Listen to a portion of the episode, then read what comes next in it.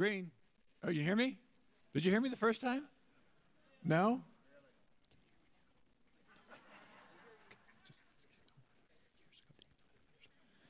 Just kidding. Good morning. Oh, years ago, David Letterman had a segment on his late night show called Brushes with Greatness. Do any of y'all remember that? Anybody? Wow.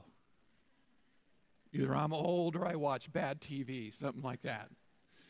Well, anyways, in, in this segment that he called Brushes with Greatness, he would go up into a studio audience and he would interview them about uh, different people that they had met, celebrities that they had had chance encounters with.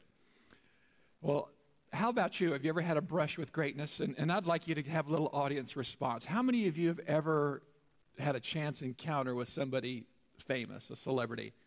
Uh, go ahead and tell me some of those people that you've, you've met. Who? Carmen. Rick Warren. Buzz Aldrin. All right. Donnie and Marie Osmond. You would actually admit that. Okay. yes. Axl Rose. The, the Gatlin brothers. Cool. I'm so disappointed none of you have had Dennis Diaz yet. Well, I, don't think I've ever told you, but when I was a student here at New Mexico State, I had a very significant brush with greatness. Um, I was wandering around over here at Pan Am Center before an Olivia Newton John concert. And uh, I was approached by members of her entourage asking me if I would be willing to sing a duet with her. Not really, it wasn't that. But I really did. I had, I had a member of her entourage come and approach me, and I guess because I was kind of a big guy, they asked if I would be a bodyguard for her. So when she's coming in and out of the building, when she's going up on the stage and back from the stage, I would get to be, be her bodyguard. And I said, Is it my birthday? Of course I'll do that. Olivia Newton John? And so, yeah, I got to be her bodyguard. I am I'm proud to inform you that while I was guarding her, there were no incidences with fans except for the one that she had with me. And that is all I'm going to say about that. No, so the brush with greatness that I most like to boast about is one that I had that absolutely changed my life for good and forever. It was a brush for greatness I had on March 5th, 1975, and that's the day I met Jesus Christ. And that's the day I gave my life to him and asked him to be my Savior and Lord. That hasn't been my only brush with greatness, with, with Jesus, with his greatness. I've experienced many, including some recently, that have been life changing. And, and, I've seen God's greatness and how He's worked in my life and how He's worked in others' lives, how He's worked in your lives, how He's worked in and through this church, which really gets me excited about how and when He is going to demonstrate His greatness in and through us again.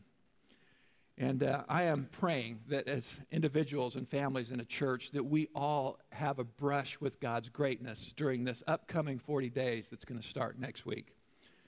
To prepare us for a brush with greatness, I want us to look at Exodus chapter 19. Let me give you a little bit of background on this passage. In chapter 19, uh, prior to that, the, uh, the Israelites were delivered from slavery to Egypt. And so now in chapter 19, they're gathered at Mount Sinai. So the first 19 chapters, his people witness God do some incredible things, miracles to rescue them. Uh, he sent 10 different plagues against the Egyptians that didn't touch them. One plague after another after another, miraculous plagues blood, frogs, lice, flies, cats, boils, hail, locusts, darkness. Anybody catch that?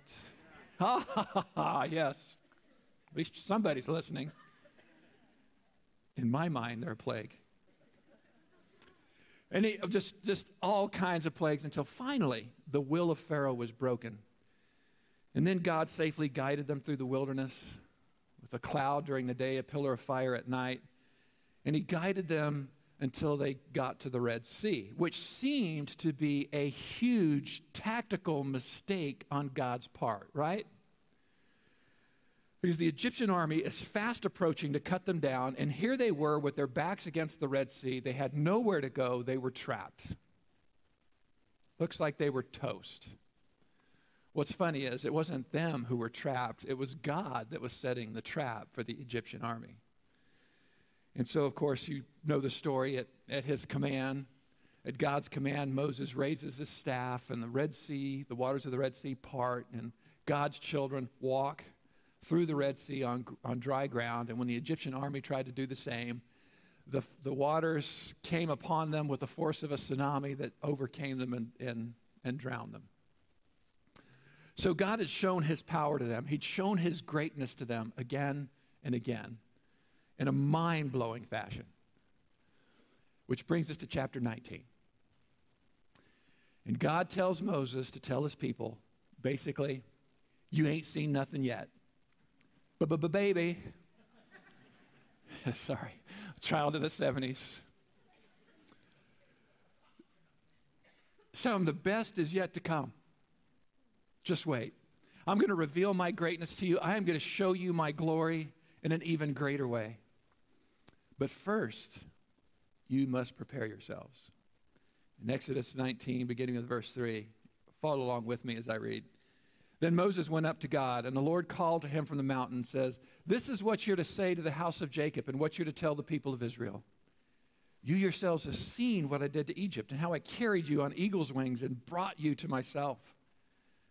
Now, if you obey me fully and keep my covenant, then out of all the nations, you will be my treasured possession. Although the whole earth is mine, you will be for me a kingdom of priests and a holy nation.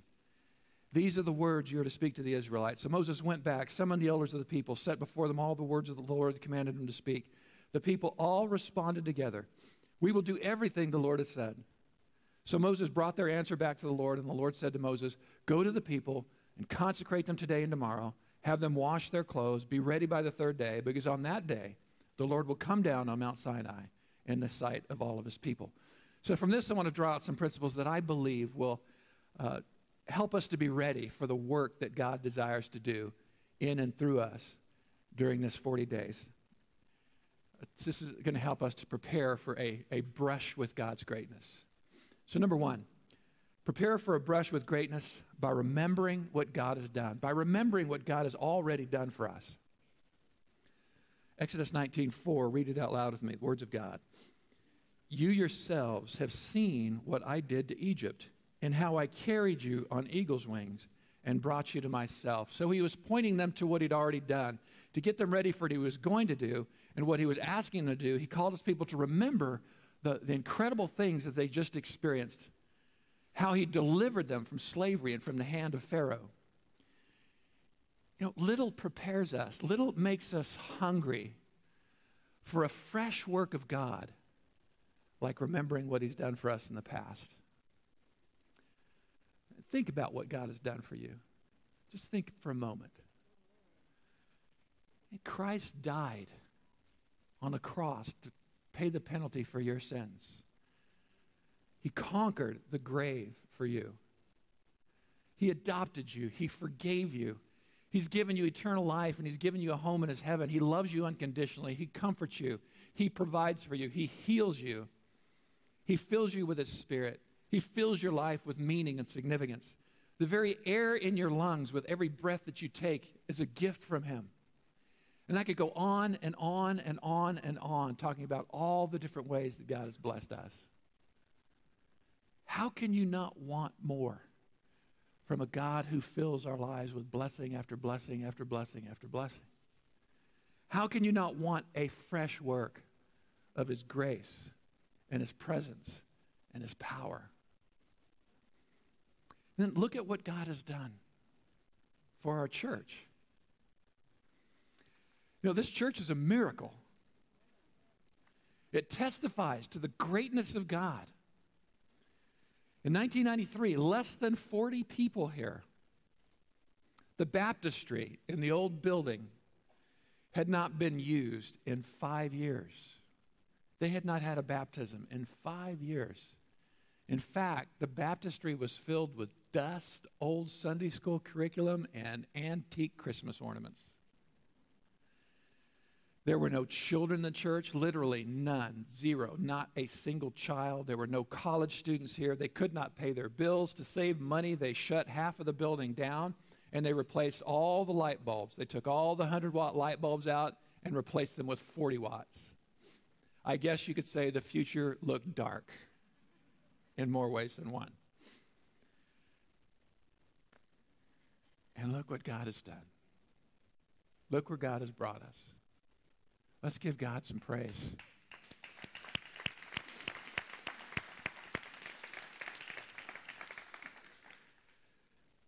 Look at what God has done with a dead church. Can someone say resurrection? Can someone say hallelujah? You know, I'm so proud to be part of this church.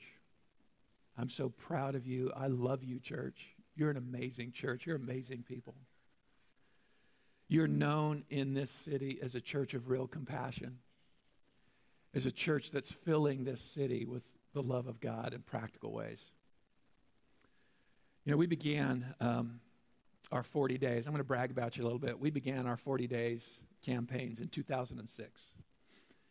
And since then, we have collected and distributed over 5,000 pairs of shoes, 1,000 blankets, 5,000 coats, along with thousands of other items of clothing, uh, thousands of pounds of food boxes to, to needy families in our community. And along with all of those, the gospel of Jesus Christ. Most important. We were recognized this year by the Las Cruces Public Schools as a valuable partner in education. This was presented to us just a few months ago. Is that not awesome?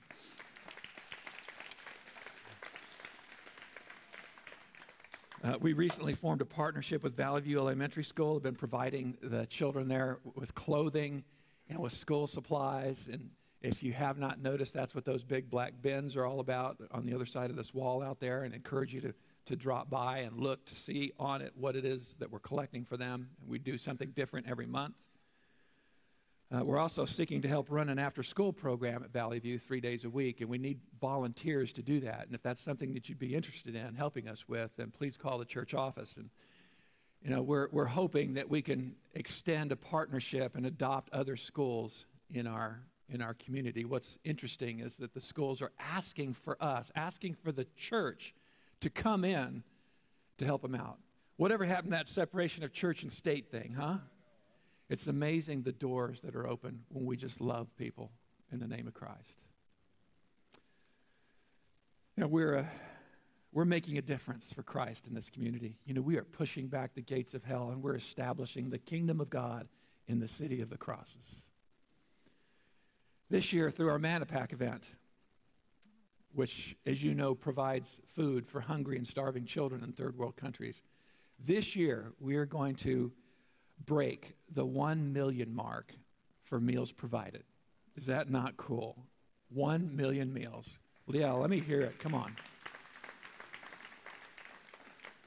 So, man, looking back on what God has done, how He's used this church, are you not excited about the great things that God desires to do through us and in us in the future. I think we have just scratched the surface and that God is ready to do so much more. Number two, prepare for a brush with greatness by committing to grow in unity. Look at Exodus 19:8 with me. It says some of the people responded, right? It says most of the people responded, right? It says all but one of the people responded. What does it say? Read it out loud with me. All of the people responded together. We will do everything the Lord has said. Circle the word all. All the people responded. Circle the word we. They said we. They didn't say I. They said we will do everything the Lord has said. They didn't respond as individuals, they responded together as a community. They responded together to God as one. So together, together they'd experienced this journey to freedom that they'd longed and prayed for. Together they had witnessed God's faithfulness and they witnessed his power on their behalf. Together they celebrated and praised God for what he'd done. And so now, together as one, they committed themselves to doing everything that God desired. They were united, they were a family, they were a team. As some of you know, I fancy myself an athlete, even still. You know what they say? Old jocks never die, they just smell that way. That is a, just a gross thought in many different ways. My senior year at El Paso Eastwood High School, uh, we were predicted by the two local newspapers and Texas Football Magazine to easily win our district championship because we had the most talent of any team in the, in the city. Uh, we were returning almost everybody from a team that had broken our school record for the, the most wins, the best record. Well, we got off to a slow start and we lost our first game. A game that we were supposed to win by a score of 20 to nothing. And I hate to admit that it was to Las Cruces Mayfield High School. Next game, we lost 40 to nothing to Mayfield, uh, to Midland, Texas High School. It's a game in which, by the way, besides losing badly in, I broke my nose. And as you can see, it's still swollen. You know, I used to have this tiny little cute button nose, but it's what football does to you. Despite the slow start, we managed to um, finish even slower. And we finished that year with another school record, the worst record in the school history, which still stands today, by the way. One win and nine losses. It was really no secret why a team that had so much individual talent did so poorly. We weren't a team. There was no camaraderie. There was no unity. There was no cheering each other on. There was no picking each other up when we'd fallen. Uh, we were little more than just a group of guys that were playing football wearing the same jerseys. That was it. When practice was over, we just all went our separate ways. We didn't hang out with each other. We weren't friends. And you know, the team wasn't the only thing that suffered. We all suffered as individuals because when the team loses, you lose every person on that team loses. And the sport that we all loved, we just wasn't fun anymore. And we couldn't wait for that season to be over. the Christian life is meant to be a team sport. It's not just a sport of individuals, it's meant to be a team sport. And this is your team.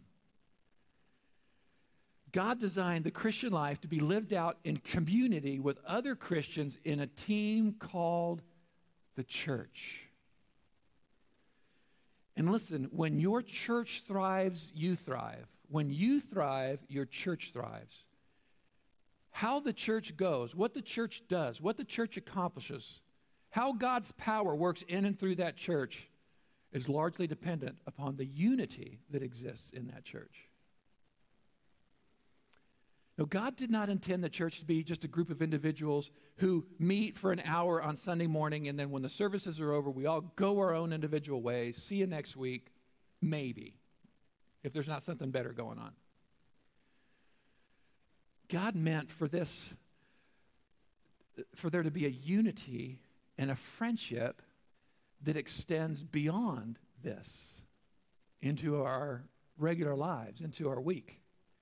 Look at Acts 2. Look at how it describes the early church and early Christians. So all the believers were in fellowship as one body, as a team, and they shared with one another whatever they had. Out of generosity, they even sold their assets to distribute the proceeds to those who were in need among them.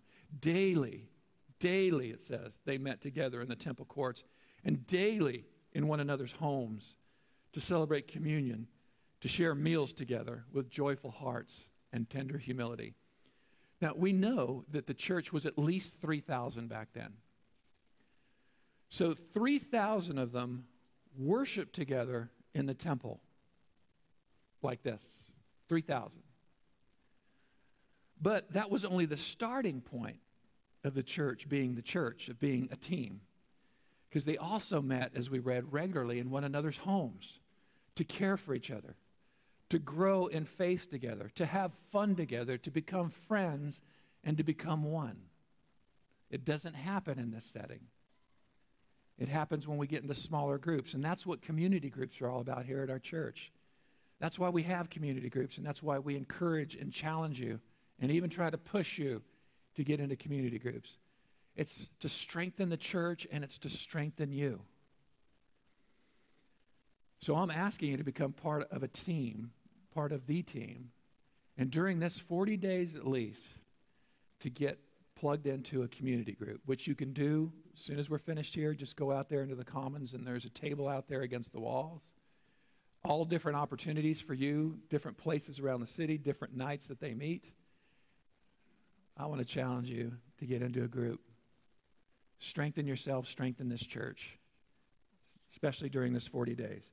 Now, I'll tell you what, if I was not absolutely convinced from Scripture, from church history, and from my personal experience, that this is a necessary part of being a true church and building disciples, becoming mature disciples ourselves, if I wasn't absolutely convinced that that was necessary, you know, I wouldn't bother. We're all busy. I'm busy. The last thing we need is another meeting during the week, another pointless meeting to go to. It's more than that, much more.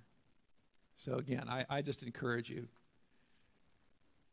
get into a group during this 40 days. Number three, prepare for a brush with greatness by being intentional about your spiritual growth.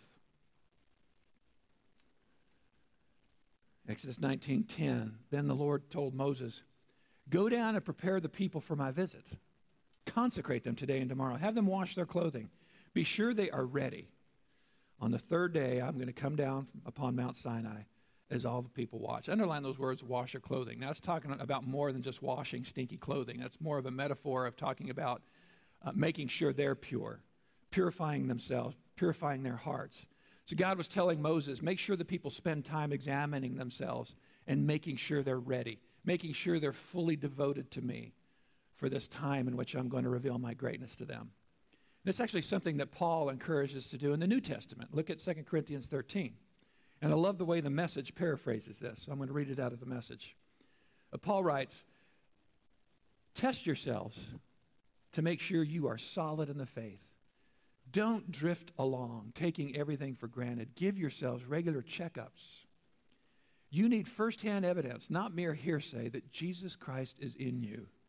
Test it out. If you fail the test, do something about it. Underline those words don't drift along.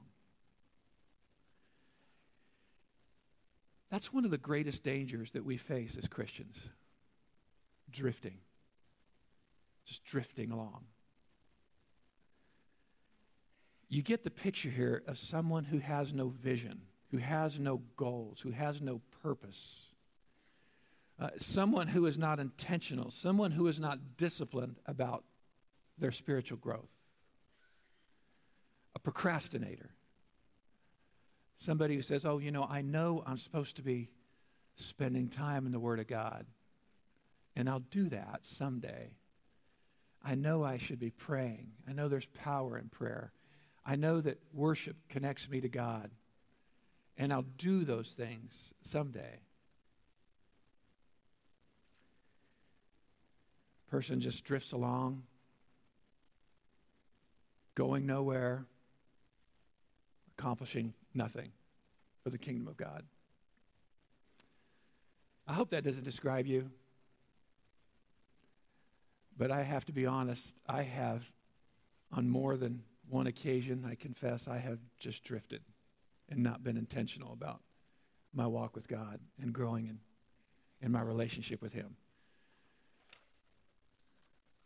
So during these 40 days, decide to stop drifting and become intentional about your spiritual growth. Develop the discipline of spending personal, one on one time with God, spending time listening to Him in His Word, talking to Him in prayer, loving on Him in worship.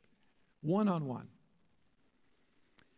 You one thing that, and we're going to help you do that, by the way. We're going to help you to get started in having that one on one time with God if you don't already have that.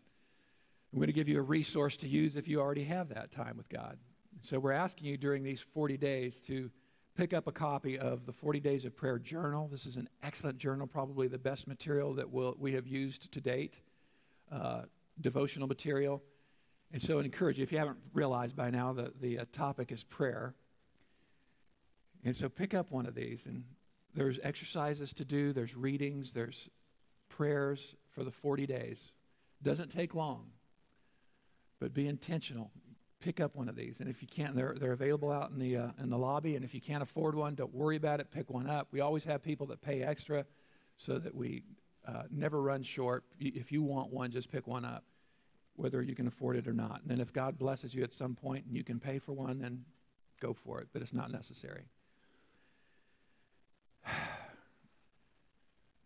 You know, again, be intentional during this 40 days to spend one on one time with God.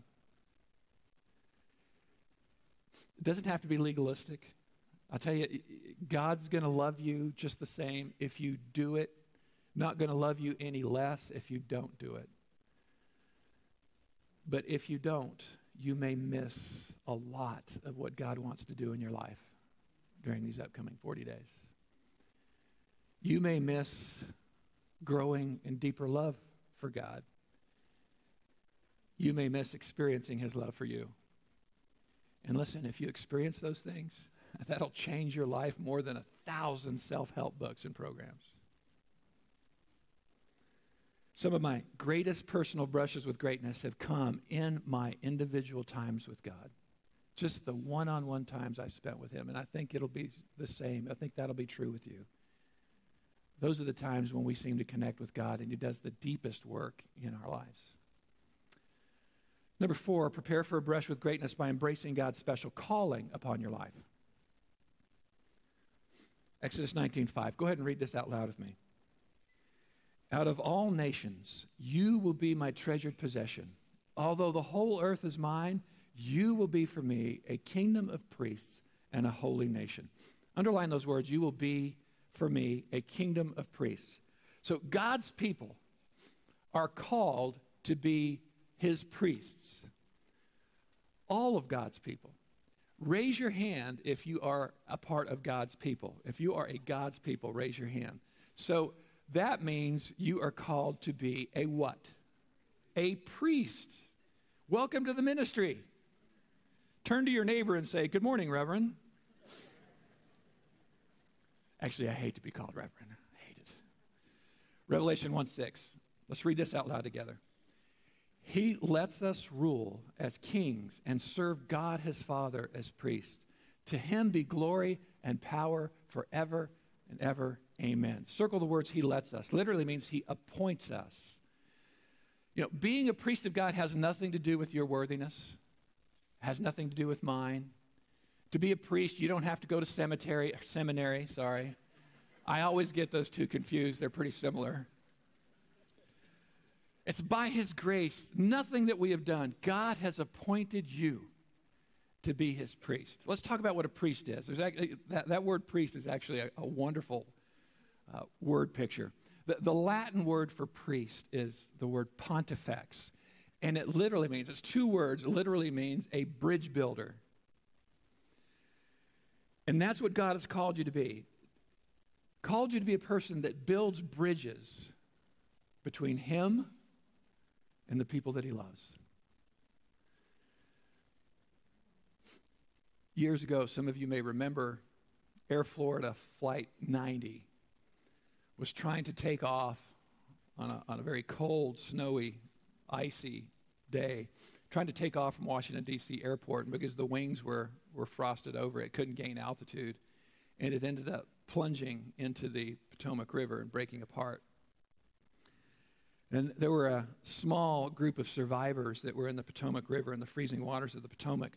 And a, and a rescue helicopter came, flew over them, and dropped this, this lifeline, dropped this harness down to one of them. And the person it came to grabbed it, but instead of putting the harness around himself, he reached out to the person next to him and he helped that person get into the harness and it lifted that person to safety, took him to the shore, and then the helicopter came back, dropped that lifeline, dropped that harness, and it came back to the same man. Instead of putting it around himself, he reached out and he grabbed this woman that was freezing and about to go under and he helped her get into the harness and the, the helicopter took her to safety. The helicopter came a third time and looked for him, and he was gone. He had succumbed to the cold waters and he had slipped underneath them and drowned. You know, what, uh, what a heroic and brave soul. Individual that we know his name was Arland Williams, just a simple bank examiner, but what a hero. But that is a perfect example of what it means to be a priest. See, this guy was a bridge. He was a bridge person.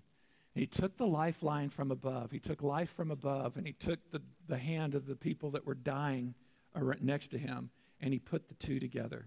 And that's what he saw as his purpose there, and he gave his life to do that. And that's what you and I are called to do. We're called to reach up to heaven and take the hand of God and to take the life from God, and we're to reach the people that are dying and that need Him so desperately. And we're to be that bridge, and we're to put the two together. That's our highest calling. Men, your highest calling is not to be a provider for your family, although that's important. Your highest calling is to be a priest for your family, to be a priest to your children, to be a priest to your wife, to build a bridge between God and them with love and through prayer by teaching them the Word of God and setting an example for them of, of goodness that they will want to follow. Ladies, your highest calling is to be a priestess of God, to build a bridge between God and your husband, and how you love him and honor him and respect him, show him kindness and pray for him, to build a bridge between God and your children through prayer and love and patience and instruction. Your, your, your greatest purpose at work and at school, in your neighborhood, is to build bridges between Christ and the people there that need Him by praying for them, caring for them, showing them in your actions and attitudes the love of Christ. And much of what we're going to be doing during these 40 days, we're going to be building bridges. We're going to be building bridges between God and our community, between God and our world by acts of compassion in His name. And this is one of the things I get so excited about during our 40 days and the times that we do these things. This year, as in previous years, uh, we're going to be giving our community an alternative to Halloween, to trick or treat, by hosting a trunk or treat event again this year. You know what's cool? We, th- this is, I think, our fourth year doing this, our third year doing this, actually. And last year, and this is by uh, estimates of members of the sheriff's department, we could have had as many as 18,000 people here last year for our trunk or treat event. 18,000 people. That's almost 20% of the population of our, of our city. Is that not incredible? And then again, you know, besides the fact that not only did they have fun, not only did they remain safe, not only did they fill up on candy, not only were we a blessing to every dentist in Las Cruces, every child also received the gospel. 18,000 people were exposed to the gospel that day. Is that not awesome? Let me hear it.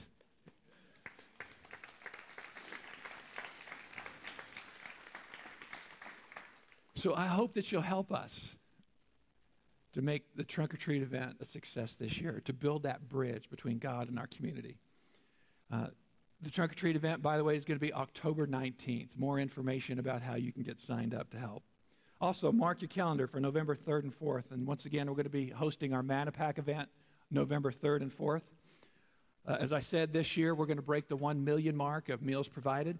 Our goal this year is to raise $40,000 which will provide 200,000 meals for kids. Actually, over 200,000 meals, like 214,000 meals for kids. It actually works out to be less than a quarter a meal. Think about that. Less than a quarter for a meal to feed a starving child. For every quarter you donate, the child gets fed. Now, depending on what you order, that means that if you were to choose to skip Starbucks, and donate that money to MannaPack, you could feed anywhere between 12 and 20 meals to a starving child. How's that for a guilt trip? You are welcome. Actually, that just means we're going to have to be more discreet in our visits to Starbucks. a meal for a quarter. Share that with your children that if they'll save a quarter at a time, with each one of the quarters that they save or each quarter that they earn doing work around the house, they get to feed a child and extend a child's life. So I hope that you'll pray about what God wants you to give. I hope that you'll give generously and sacrificially. Now, I do need to say something very important here. Please do not give to MannaPack instead of giving your regular offerings to the church. Please don't do that. Uh, this should be over and above your regular offerings, which help us keep the ministries of our church going, help us be able to minister to our kids, our teenagers, our families. So, over and above your regular gifts to the church, give generously to MannaPack. Number five, prepare for a brush with greatness by giving God an unconditional yes. Moses took a message from God to his people. And he said basically this If you will do all I ask of you, I will be with you. I will, my presence will live among you. You will be my treasured possession. Exodus 19 8. And they all responded in unison. Let's read it out loud together. We will certainly do everything he asks of us. Now, did you notice they said yes? We will do everything he asks of us. But they didn't even know what he was asking of them yet. They did not know what they were saying yes to. What did they know? They knew who they were saying yes to. And that's all they needed to know. That was better. They knew they were saying yes to the God who had proven they could trust. They were saying yes to a powerful, loving, faithful God who had rescued them and set them free. You may remember a story of a church. It's a church in which God really seemed to be moving. Lives were being changed, families were being healed, lives uh, in the community were being touched by Christ. The church was having a tremendous impact. And so there was a young pastor who wanted to check this church out for himself to see what the secret was to, to why God was moving so powerfully in and through this church. And so he goes to church one day and he sits in the back and he just observes. And this is how the service begins. The pastor walks down the, the center aisle from the back to the front. The pastor also happened to be a, a, a good musician, unlike yours. And so he sits down at a piano and he begins to play very softly. And then he just begins to say these words Yes, Lord, yes. Yes, Lord, yes. And then as he plays, he begins to say it louder Yes, Lord, yes. Yes, Lord, yes. And then the congregation kind of takes their cue and they begin to say those words with him Yes, Lord, yes. Yes, Lord, yes. And it gets louder and louder. And it sounds like this Help me out. Yes, Lord, yes. Yes, Lord, yes. And it gets even louder than that. Yes, Lord, yes. Yes, Lord, yes. And it gets louder and louder and louder until it just seems like it can't get any louder. And then all of a sudden, the pastor stops playing and he stands up and people just are quiet. And then the pastor looks up to heaven and he holds his hands up and he says, Jesus, you've heard our answer. Now just tell us what you want us to do. And in that moment, that young pastor realized the secret of their power. It was their deep, deep trust in God. It was a trust in God that was so deep, they were willing to say yes to His will before they even knew what it was. Do you have a deep desire to experience a fresh work of God and a brush with His greatness? Then be a person. Let's, let's be a church that gives God an unconditional, enthusiastic yes. Yes, Lord, to whenever, however, whatever you want to do in and through us. Can I hear you say yes? yes. With more enthusiasm? Yes. Let's pray.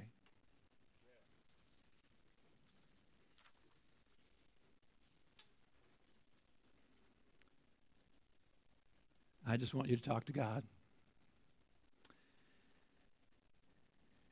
You know, you, would you really give him that yes? Think about what he's done. Think about a wonderful, awesome God he is. Think about how faithful he is. Think of how much he deserves that trust. Will you just say, God, yes? Whenever, however, whatever you want to do in and through me. Whenever, however, whatever you want to do through my church. Yes.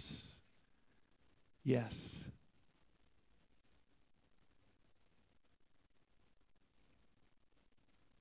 Pray for yourself. Pray for this church that God would move in a mighty way during this 40 days. In a way that we will never be the same. That we will have a true brush with his greatness that will change us. Pray that during this 40 days, our community and our world, the parts that we're able to touch will never be the same. The lives that we're able to touch will never be the same.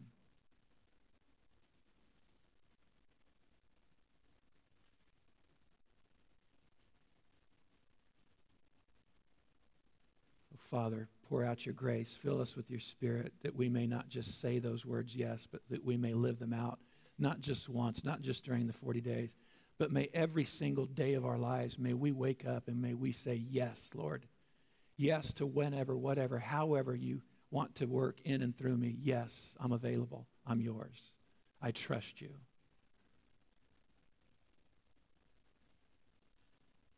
Thank you, God. Thank you for loving us the way you do. We love you. In Jesus' name.